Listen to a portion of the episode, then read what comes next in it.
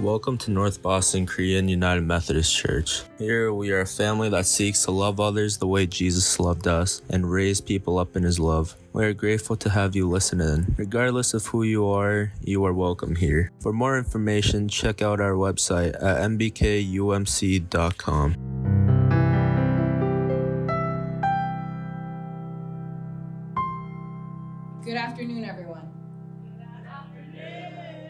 Come on, I could get it a little stronger. There's 40 people in the room. Good afternoon, everyone.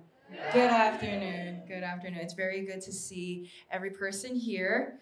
Um, we were going through a sermon series on Daniel, but I uh, really felt called to change that just for this week. Uh, we've been, for those of you guys who might not know, a lot of our leadership, we are on staff for a ministry called Arise Ministries, and Arise Ministries just had their summer conference uh, last this past Thursday to Saturday. And as I was preparing this sermon, um, I, I, didn't preach for it. Uh, we had a I had a really wonderful person that I respect come up from New York and preach for us.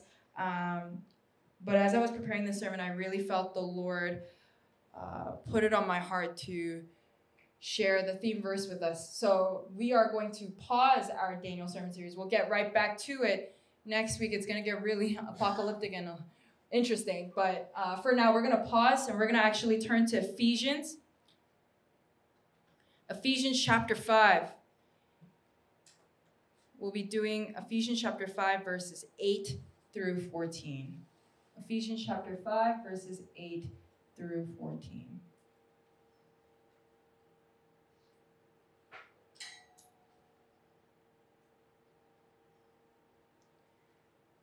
Ephesians chapter 5, verses 8 through 14. Okay.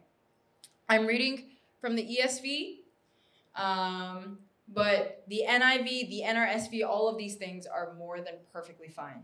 Ephesians chapter 5, verses 8 through 14. Could we all rise for the reading of God's holy and perfect word? This is the word of the Lord. For at one time you were darkness but now you are light in the Lord. Walk as children of light, for the fruit of light is found in all that is good and right and true. And try to discern what is pleasing to the Lord. Take no part in the unfruitful works of darkness, but instead expose them. For it is shameful even to speak of the things that they do in secret. But when anything is exposed by the light, it becomes visible. For anything that becomes visible is light. Therefore it says, Awake, O sleeper, and arise from the dead, and Christ will shine on you. This is the word of the Lord. Thanks be to God. Let's take this moment to pray as we stand.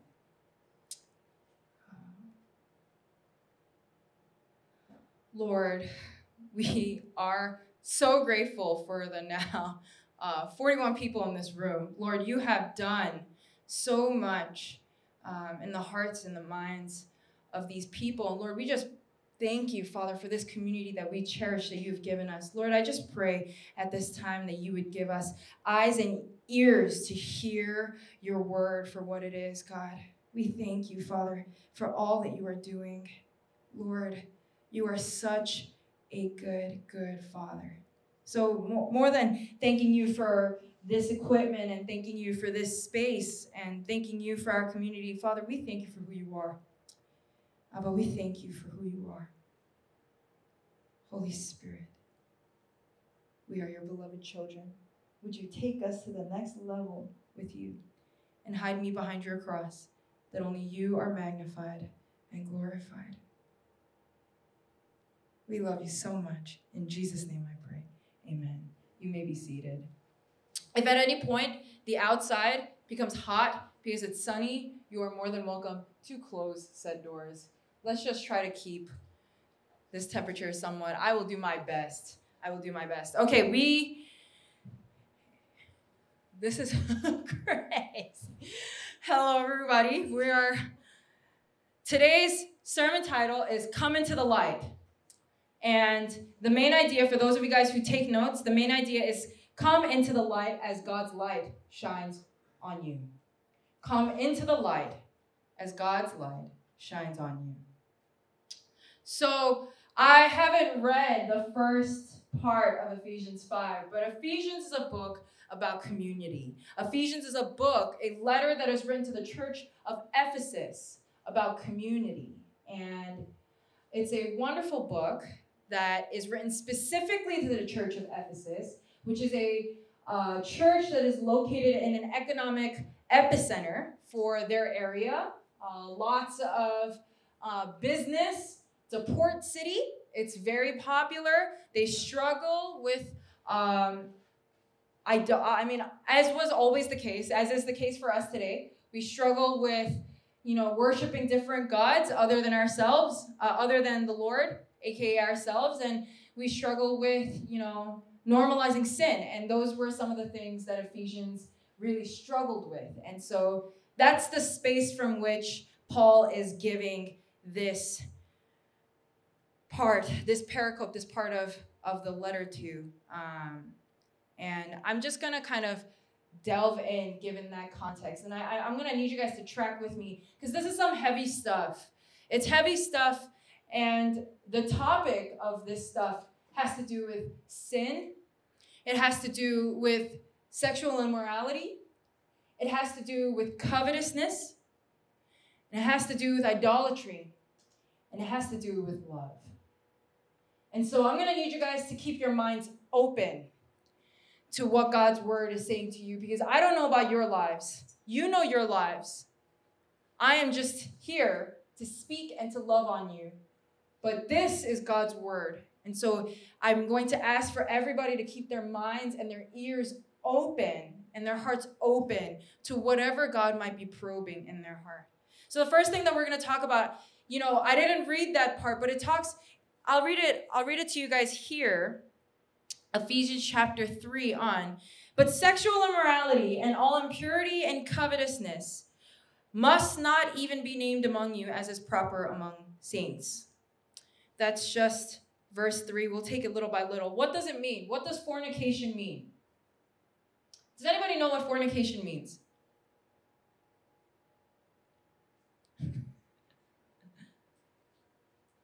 Amy, what does fornication mean? She's just so. I'm so sorry. There's not a single person that knows what fornication means. Yes, Sean. I'm afraid to say it though. Just say it. Oh, okay. uh, I get it, man. I get it. It's a topic. You know, we talk about outside of church, but it's hard to talk about in church because it's not normalized. Fornication is sex outside of marriage. Hey, it, this is something that has been talked about over and over again. It is something that every single person has struggled with.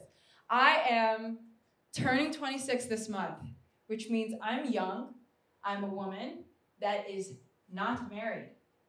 And I struggle as well. We all have. I have struggled. Myself, I'm not quite as pure as most pastors might be.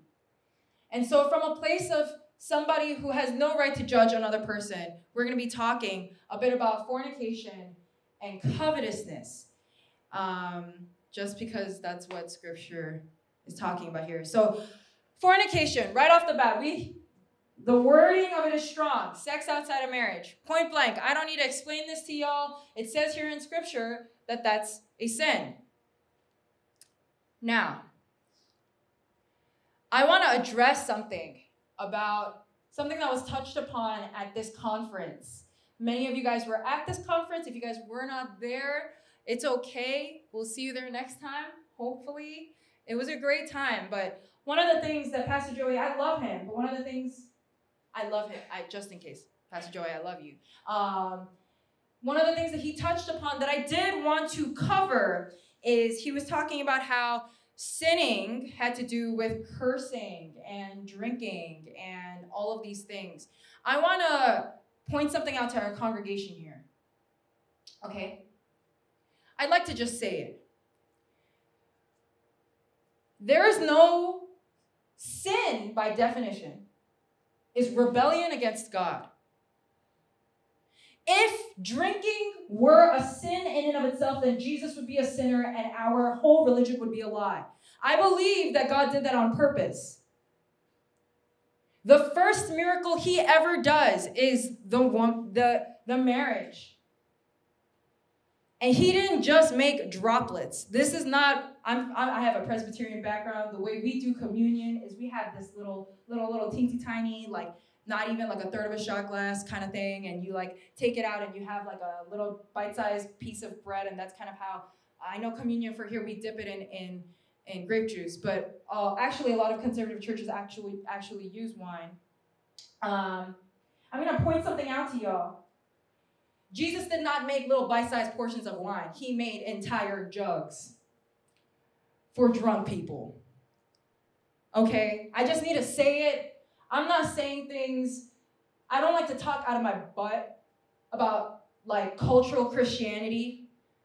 I don't want to like skip around it, right? If you're not legal, then you're not legal. Don't talk to me about drinking when you're not legal.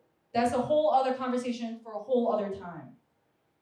Drinking in and of itself is not a sin. I've had my Greek professor say this to me, and Gordon Conwell, okay? To everybody, everybody has to take Greek. Everybody has to go through Dr. K. Dr. K has said this, okay? It's not just something that I'm conjuring up out of thin air.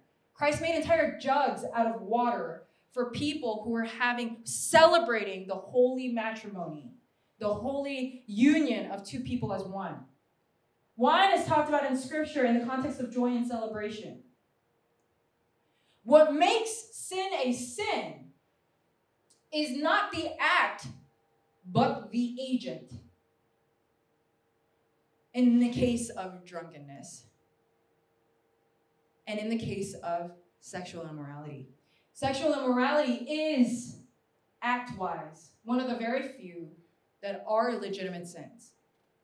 Um, but so certain things that were touched upon in this conference, such as cursing, such as drinking, these things are not and we will get to cursing in a little bit. I don't want to put cursing in the same category, but at least drinking, I need I need people to know it is not okay to shame another person for drinking. Okay? And if there was a layer of shame that came over you in that moment as he was preaching, I'm going to lift that off of y'all in the name of Jesus. It's not the act in and of itself, but it's what you're using it for. If your act of drinking is to walk away from the Lord, it is to distract yourself from your season, it is to distract yourself from your faith walk, it is to distract yourself from life or from your pain or to run away if your act of drinking is an act of rebellion against the Lord, then it is a sin. Because sin, by definition, is rebellion against God. It is an archery term that means to miss the mark, hamartia. Okay? That's what sin means. So, anyway, um, but this first bit is a hard truth to swallow. It is that fornication is a sin. Now, I want to explain a little bit about why it is a sin. Because it's not just about, oh, uncleanliness, and it's not just about impurity. And I, I have to come, I this is a lot to be vulnerable about in front of all these people at this time, right? But I have also, like in my past life, and have also struggled, right, with sexual immorality. As a young girl growing up, I mean, I'm sure every single person in this room has struggled with desire. But I don't want to just say, I know in our, in many of our, I'm looking around, most of us are Asians. Um,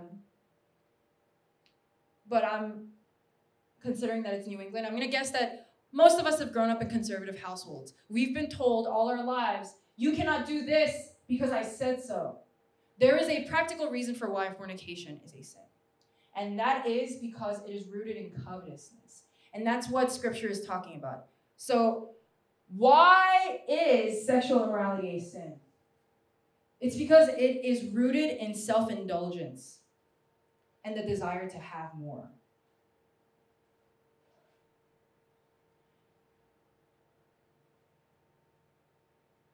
Especially because we exist as a church in the context of Christ as the bridegroom and the church as the bride. We exist in a context of marriage with the church. And that's why sexual immorality is considered to be more of self indulgence as well, right?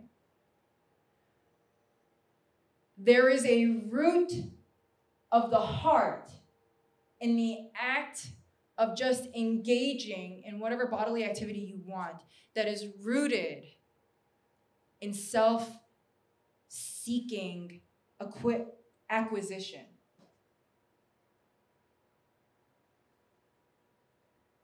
Um, that's a hard thing to talk about. But it's not just, I mean, yes, also, this is something I've learned practically. Because as somebody who has engaged in things that she has not, she should not have in the past, I've had to break off a lot of things. No matter how much you think that sex is just a bodily activity, it is a spiritual one as well. That is how God has created it.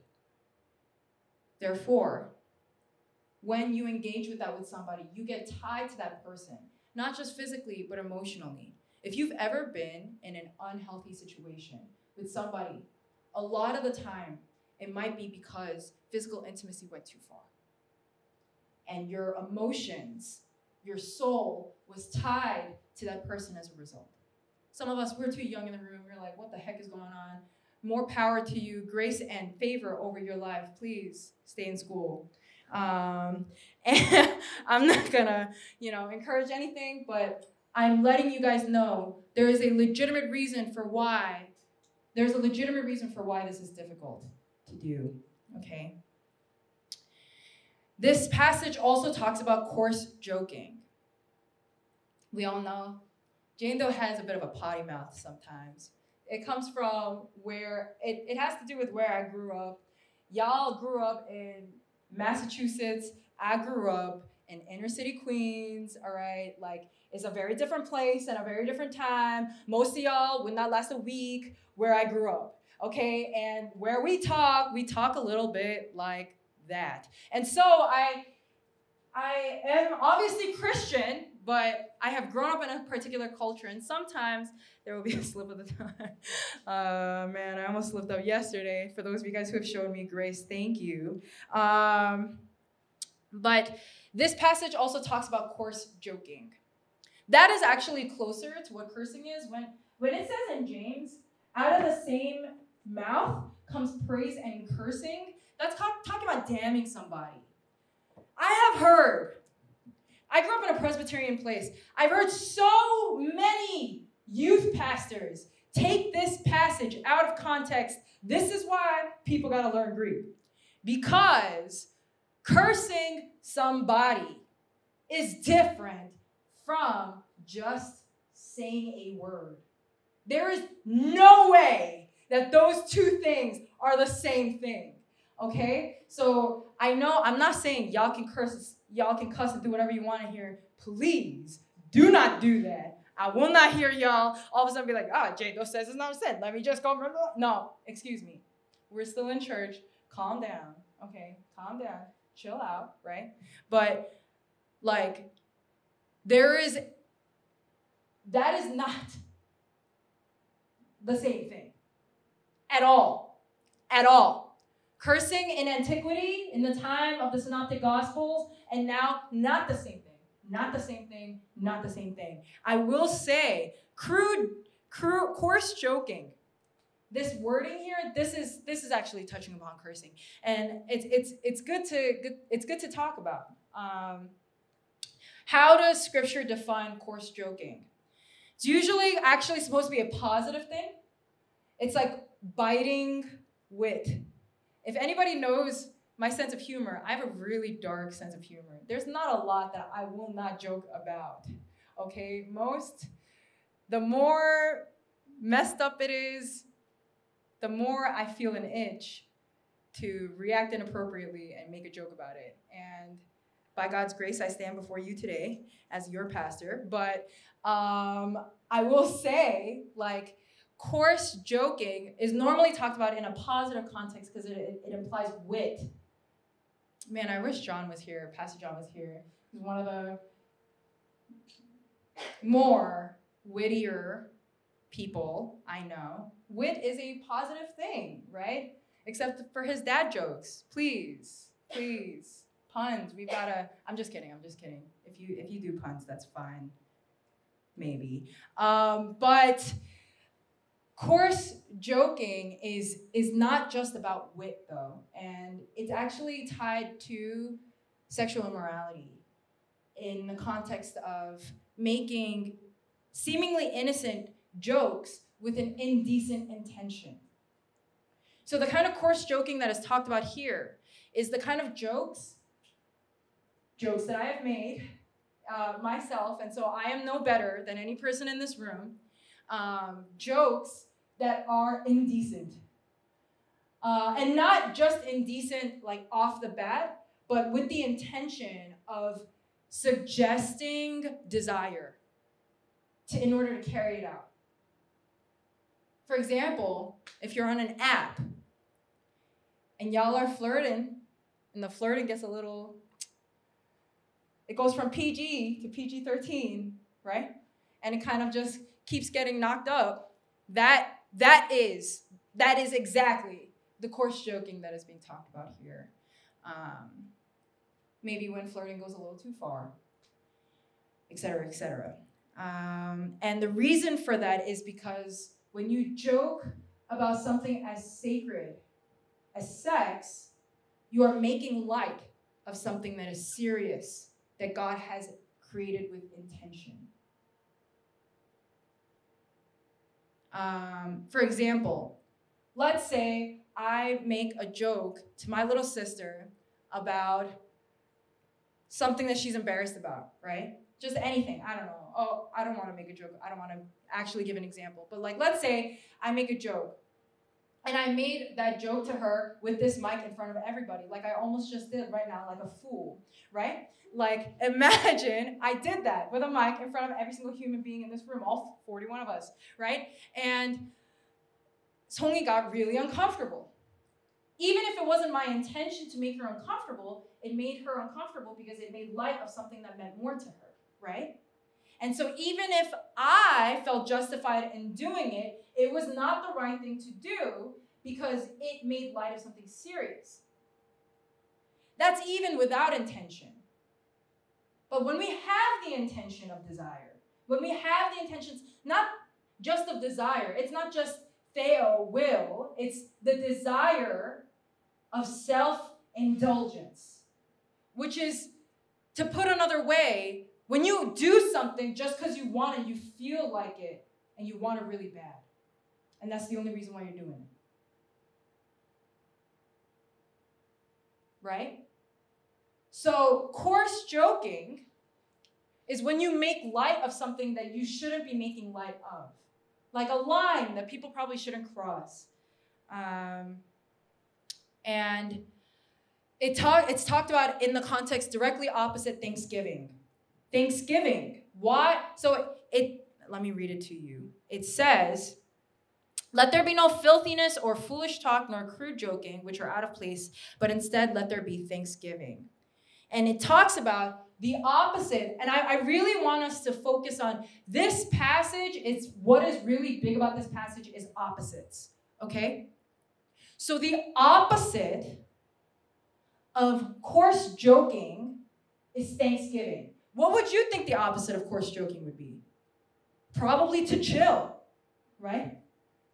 The opposite of a joke that is just too far is to not joke. We've got one of my favorite people right here in the back uh, who doesn't how to shut his mouth sometimes. Thank you, Christian, for not saying anything dumb yesterday. Um, but no, I love him to death, y'all. Uh, but we would think like the opposite of a joke that goes too far is to not joke too far. Actually, scripture says that the opposite of all of this is thanksgiving. Why does scripture say that? Why does scripture say this? It's because thanksgiving is the recognition of God's grace and generosity. In order to genuinely be thankful for somebody, you have to force yourself to face the good stuff. In order to genuinely be thankful that you have parents, you have to force yourself to see the good in them. In order to be genuinely thankful that you have a community like this that you can lean back on, you have to force yourself to see the good. When we are not thankful, it often means that we are fixated on what is not what is not good. Grumbling comes out of a place of dissatisfaction. The opposite of crude joking is thankfulness. Just like dissatisfaction. A lot of the times, sometimes when our loneliness goes too far, even things like self condemnation, often the opposite of that is to force yourself to see how God has been good to you. So the opposite of and why why would jokes why would the opposite of jokes be thanksgiving? Often this the kind of jokes that they're talking about here not to say that all cussing is automatically like damned right? Although you know pick an appropriate time you know pick an appropriate time okay? Um, this right here this it's not an appropriate time um, but it's not just all like indecency it's the indecency that has the intention of something more. Because then these jokes come out of what? An inability to look at God's grace for you and a desire to look at what you want instead. And you joke about it. Unfortunately, a lot of jokes that are made about the context of sex that happen in our society in media and whatnot is this kind of joke. Um, now, why are we talking about this? So, uh, TLDR of all of this, I know this is like a lot of trigger words and a lot of interesting words, and this might sound a little bit like a lecture. I needed to give you all that context because we're talking about the root of both crude joking and sexual immorality, which is what? Covetousness. Why is covetousness such a sin? Covetousness. When you covet something, often it is a context of idolatry. When you want something that bad, have you ever needed a pee? Of course. Most of y'all, I hope, Jesus Christ, if you do not need to pee, we do not need to go there. I don't want to go to the hospital. I can't help you with that. But if for most of us we've been stuck, I don't know how many of y'all like do long trips. Um, but let's say you're in Boston, you're going down to see your relatives, say New York, New Jersey, Maryland, DC, wherever the heck, right? Or maybe up in Maine, or maybe past, or maybe you know on a flight, and it's a long flight, and you're like, you made sure you peed you made sure you peed at home. You made sure you peed at the first rest stop, rest stop, and it's about two hours of just driving. And you're like, no. Some of us, we know how to, I'm a New Yorker. I am, my bladder is trained, all right? Because it's either that or peeing in Penn Station. You know what I'm saying? So my bladder is trained. But for a lot of us, because we have been blessed with cars in suburbia, we haven't had to worry about that, so our bladders are not as trained. Like some of us, I don't know why I keep mentioning John today. His bladder's the size of a pea. Driving with him is a pain in my butt. Um, because he will always have to make a, I'm so sorry. Jesus, nobody let him listen to today's sermon. Um, so, so some of us, we have, you know, greater discipline and lesser discipline. And that's, hey, more power to you either way. I love you either way. There's nothing that goes in the way of uh, your identity. Uh, let's say even if you have to pee often, I think it's perfectly fine. But when it comes to long road trips, it is not fine anymore. All of a sudden, you pee, you pee the hour before, and it's an hour and 30 minutes in, you don't want to stop nobody, but you feel it coming. You're like, oh man, Let me see. Ah, maybe, maybe. You know, you know, we always do this thing where we overestimate ourselves. Like, I can handle it. I can do it. I can handle it. I think I can do it. I think. Like 20 minutes later, you're like, there is no rest stop. We passed the rest stop 15 minutes ago. There's not going to be a rest stop for another 28 miles. And I can't handle this anymore. Okay? You pull over, right? At that point, when it gets to that point where you need to pee that badly, I don't know if y'all have ever had somebody try to talk to you. have you ever had somebody try to talk to you when you need to pee that bad?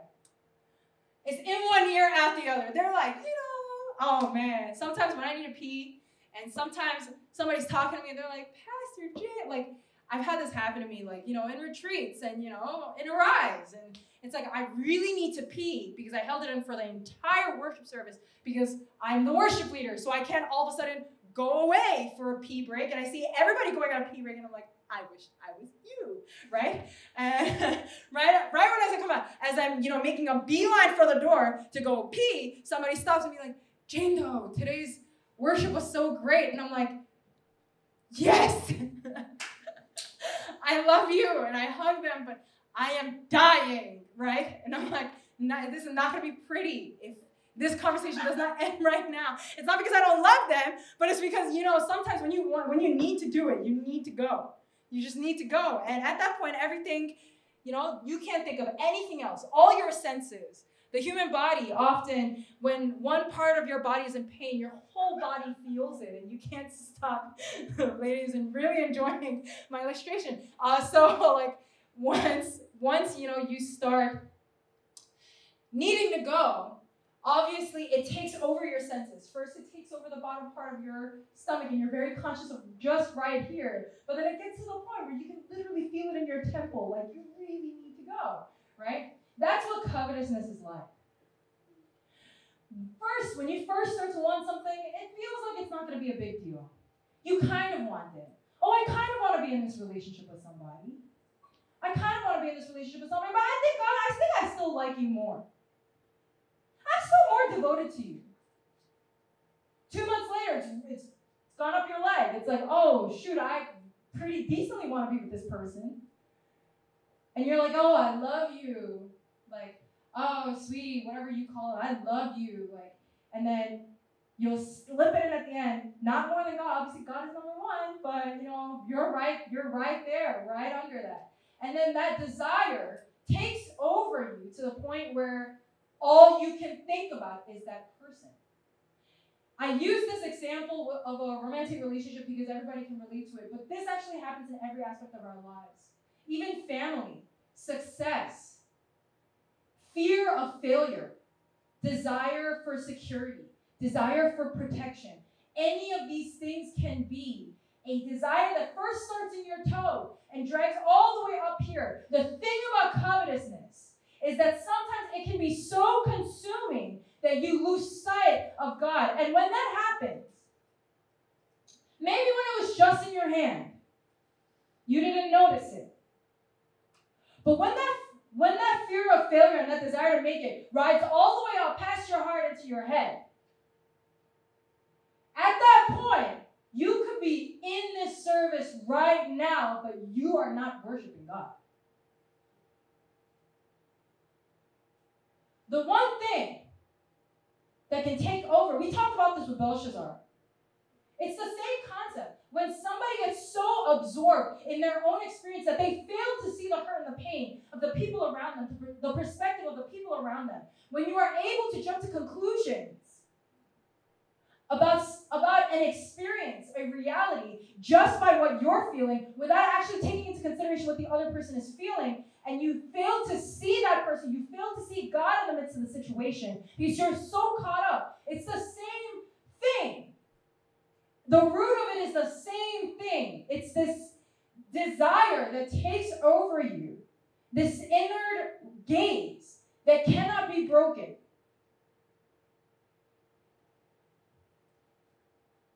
And then it starts getting unhealthy.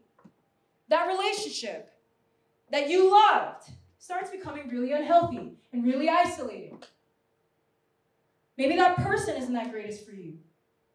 All of a sudden, one day, your desire to love on your child has gotten to a point where you are not able to see that child and you're stifling him or her. or your significant other or your spouse. At a certain point, that desire to put food on the table and feed your family has taken over you to the point where it has taken over the desire to love on your family. And you'll work all day without actually ever looking at them or having a sentence with them. Or one day, your desire to make money, be successful for the sake of your parents, get those A's and that degree, has taken over you to the point where that has become your entire identity. Your job, the things that you achieve, that is all you are. That's covetousness. And Paul ties the seemingly like big controversial term like fornication to that. It's like, oh, why is this not a good like? Did not God create sex? Are we not like blah blah blah blah blah? But then once you tie it here, you're like, oh, gets harder and harder to say about. It. It's less about the act and it's more about the motivation.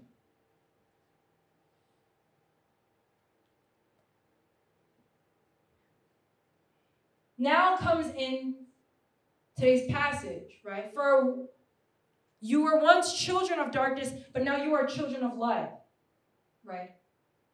And this passage actually talks about, it says, for once, here, let me read it one more time for y'all. For at one time you were darkness, but now you are not light in the Lord. Walk as children of light, for the fruit of the light is found in all that is good and righteous and true. And try to discern what is pleasing to the Lord. Blah, blah, blah, blah, blah. For it is take no part in the fru- unfruitful works of darkness, but instead expose them. This is really interesting. And here's the thing about light versus darkness darkness is the absence of light.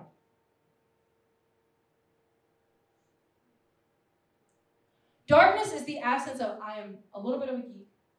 When there are no photons, it is dark, unless it is space and it is negative energy. We do not need to get into that negative matter. That's why the universe keeps expanding. I need to stop talking. So, like, darkness is an absence of photons.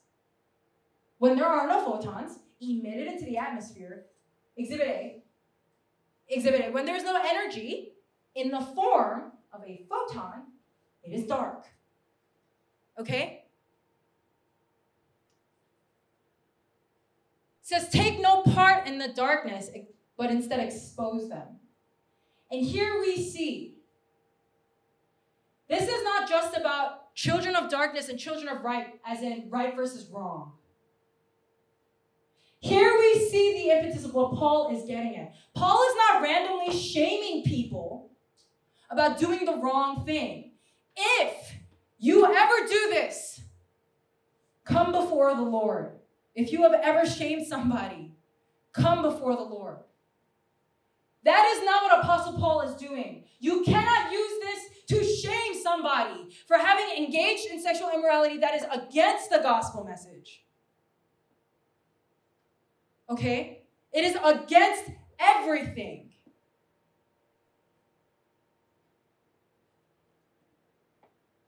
If you know me, you would know it is against everything that I stand for. Judging and shaming and calling, like, that's not, yes, these sermons are a lot, but I would never hold it over your head. Because that is not what I am allowed to do as your pastor. I am not the judge of your life. And no one is, right? This passage brings into a very interesting context, even I am hot. It brings into a very interesting context of darkness and light as a matter of exposure. It says, do not participate in acts of darkness, but instead what? Be better, be righteous, be perfect, be an angel, never sin again. No, expose them. When you are a child of the light, you are in a place where everything is open and you are able to come clean before people, no, before your God. And yes, before people that you trust, but most importantly, before God of heaven and earth who sees you. Darkness in this context has to do with blindness. When we are blind to our desires, to the point where our desires are our everything. When you are blinded by an unhealthy relationship, blinded by an unhealthy desire. Often, when people are so caught up in their desire, even in the world, people will say, You're blinded. You've been blinded. And this is talking about darkness in the context of blindness. So the opposite is light, exposure. Darkness, then, is not as much the struggle of sin itself as much as it is complacency and secrecy. I'm going to say that one more time. Darkness, then, is not as much the sin and the struggle in and of itself. Your body is a body of flesh. We are already made righteous. We are not yet in the kingdom of heaven. You are going to be struggling with desire your whole life. We can do that together. All of us do. Even the most nicest, most perfect person in the entire universe, all it is is that you don't know what they're struggling with. Every single person in this room. We struggle. And God is not saying oh, also you have to be a perfect person.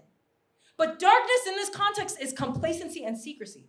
Most importantly, desiring something more than the Lord. Blindness. Our conference was called Rise and Shine. The last part, Rise, O sleeper, and let the light of God shine on you. That's a baptismal hymn. Paul is invoking baptism in this understanding of darkness and light. And what is, what is baptism about? Baptism is about acknowledging the fact that you are a sinner in need of God's grace and God has forgiven you. And that you believe the good news. Not on your own, though, in the context of the corporate. Baptism has no significance if it's not in the context of church. Because the point of baptism is, proclam- is a proclamation of what you believe to the body of Christ that you are a part of. And it's talking about an exposing.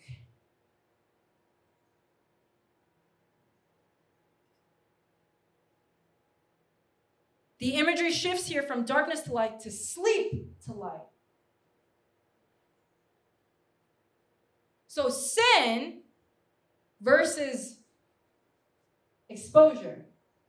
A lot of us, what I have noticed about New England, see, it was so it was honestly so nice um, having Joey and, and the GBC fam come up uh, last week because um, I know Pastor Joey through a missions organization called 4CM. It was really wonderful uh, to have so many people around me from my context again.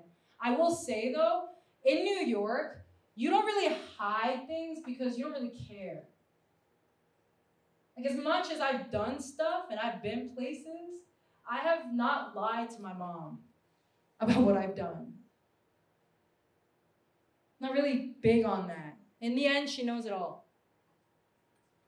Because there's nothing to hide. I mean, like, there's nothing to hide, there's nothing to lose. Over here, though, in New England, there is a big, there's a big thing of shame. And a big thing of secrecy. Like, how many of you guys actually know what each other is struggling with? Most of you guys have seen each other's faces all your lives. Some of you guys have seen each other's faces through Arise. We also have a lot of newcomers. I am also a newcomer. I've only been here for about like three years, four years. It's my fourth year in November.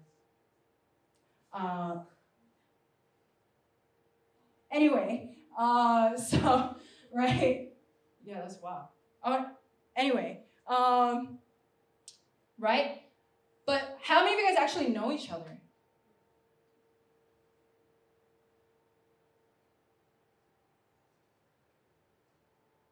And like you know, you know the funny thing about the Korean church? Because the adults talk, or because you know, people talk, like people will talk about each other. like, oh, did you see what this person is up to? Like, oh, this person looks like the person, like, right? But how many of you guys actually know about the people you're talking about?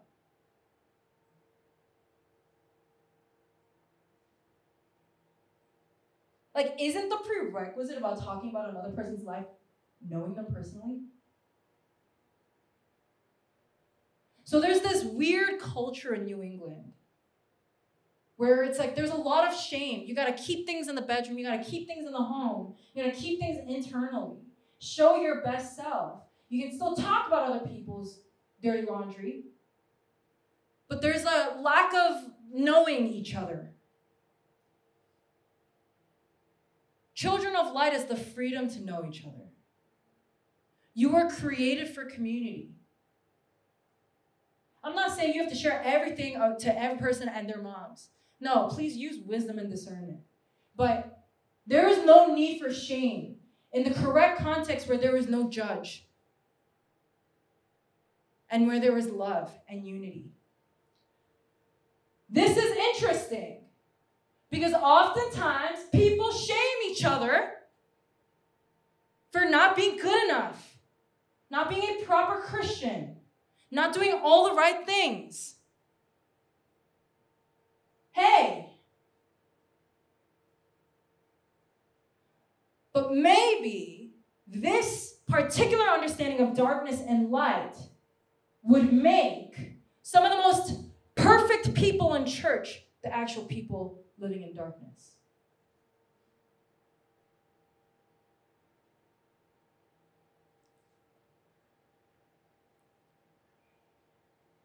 But it's not just about community.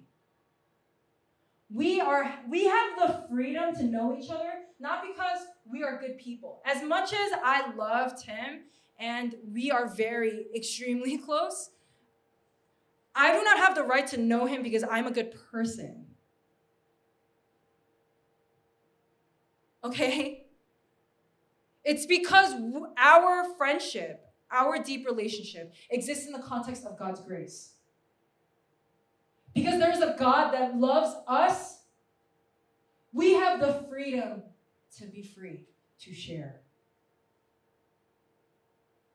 That is why we can know and love one another. It's human beings' greatest desire to be known and loved. That's because you were created that way. That's because even God is not alone.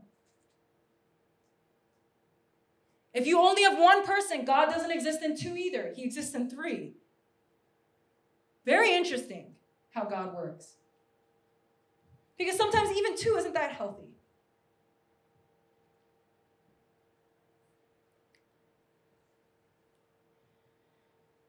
Sometimes things come into the light and it's embarrassing.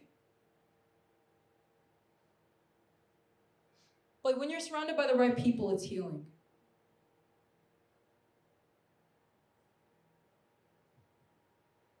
It's healing in the context of God's grace. And you need to smell your funk to clean it. I'm quoting Kavana. She's not here, she's in Florida right now. Um, I'm sure she'll see this later. Kavana, I love you. You're still here. Um, yeah. You need to smell your funk to clean it.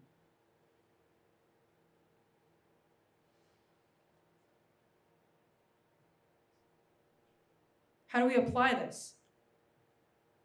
The first thing is that Thanksgiving is a very important and practical way of walking in the light. God is not a person to just call you out on a laundry list of things that you should and should not do for the sake of doing it.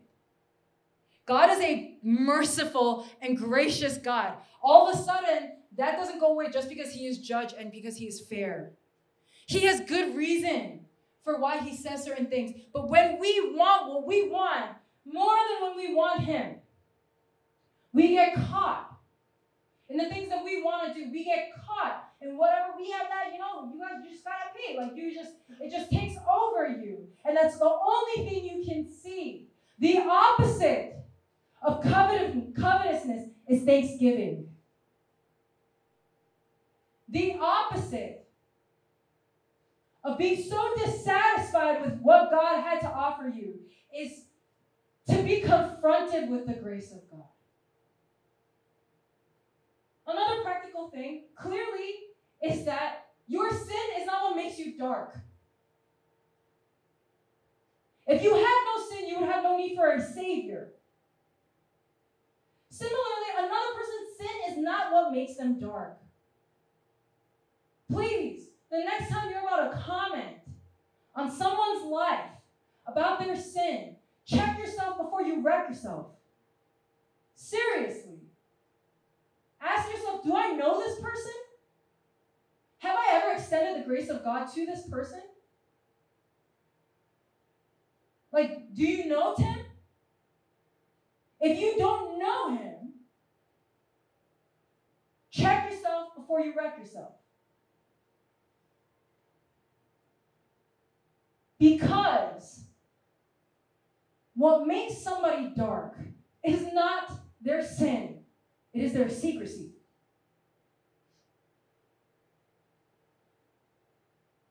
And the light of God is gracious, it is clarifying, it is exposing. But God does not just air out your cobwebs to shame you, He does this to heal you. He does this to restore you. He does this to make you whole. God is not a God of condemnation. There is now, therefore, no condemnation in Christ Jesus. That is the reality that you and I live in. That is the light that exposes us. Because we can be free to deal with ourselves and deal with our ish when we are finally not condemned anymore.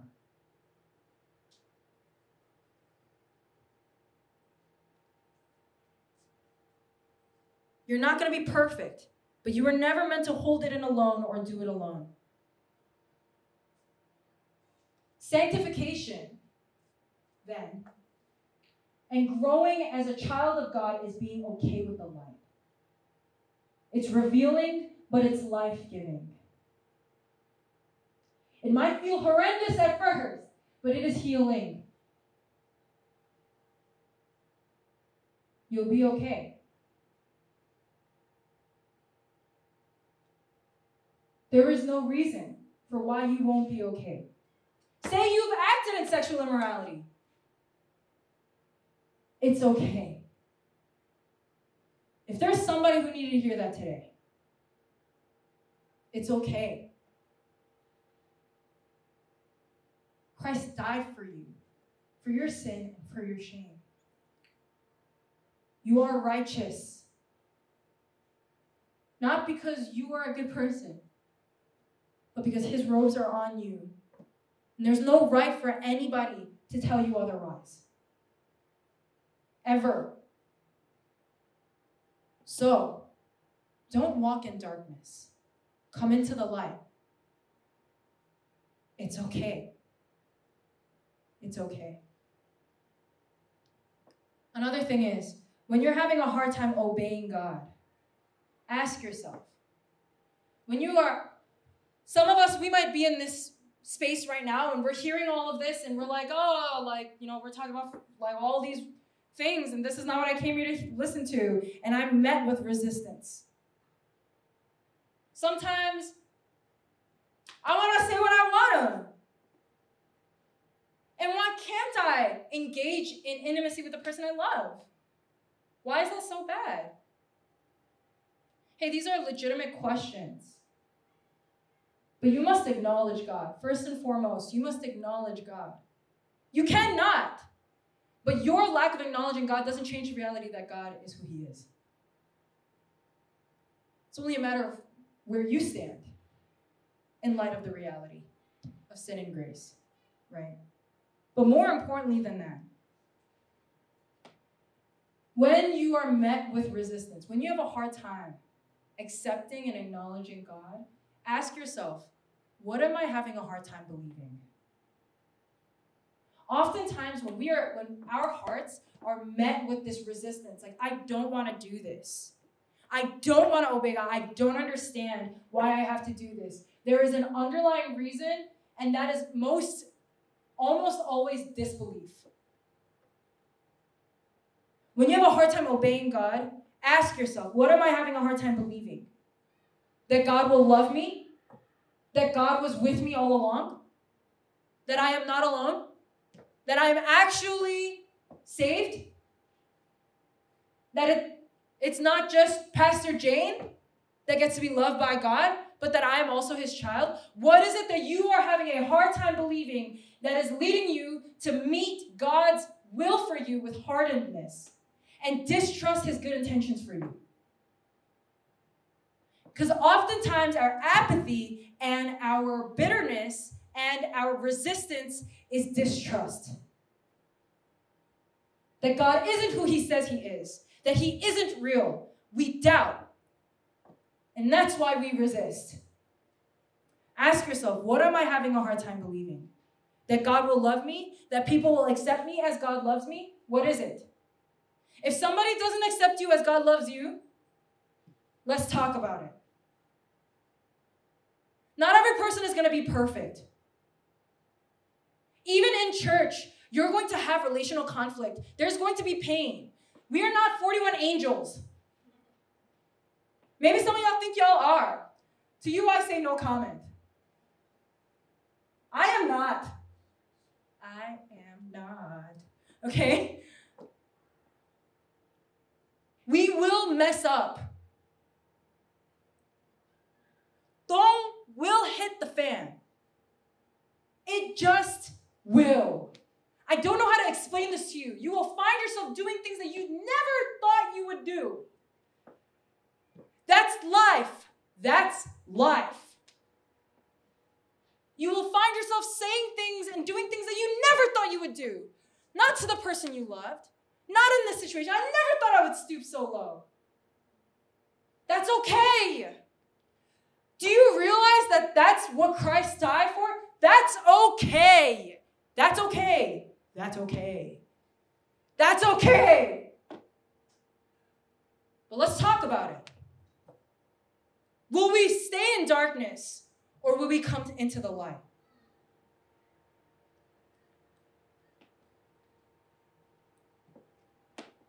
The final thing is that it's just simple. The opposite of self indulgence is unconditional sacrifice.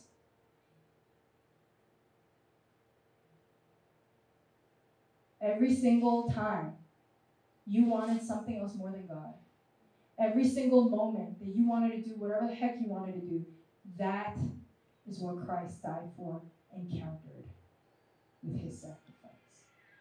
Every single moment you just wanted to do whatever the heck you wanted to do, that's what Christ died for.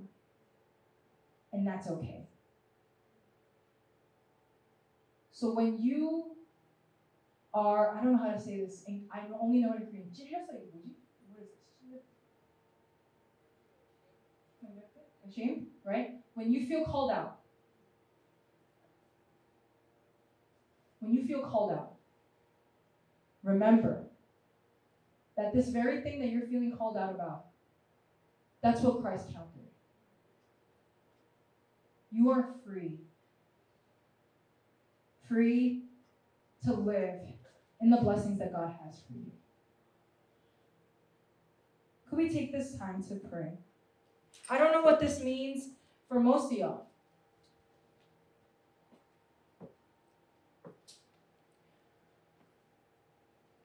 I don't know what you struggle with, nor do I ask.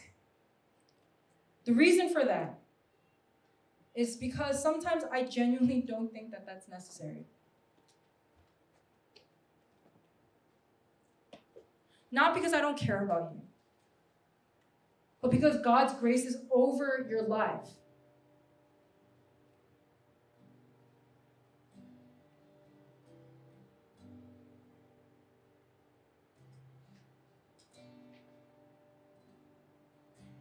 To your desires not just to your shame, your insecurity, but to your desires. God says, I love you. To the very thing that you never want people to find out that you did. God says, I love you. I love you. You have no reason to be ashamed to walk into this room, to come before the Lord. You have no reason to be ashamed about anything, even your lack of faith. Because that's what Christ died for. He died to have you.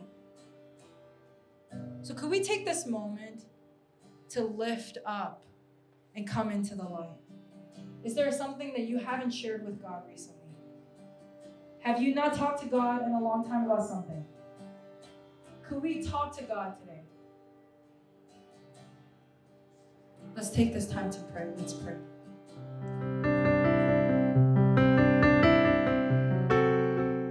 From wherever you are listening, we hope you are blessed by this week's message. For more information, check out our website at nbkumc.com.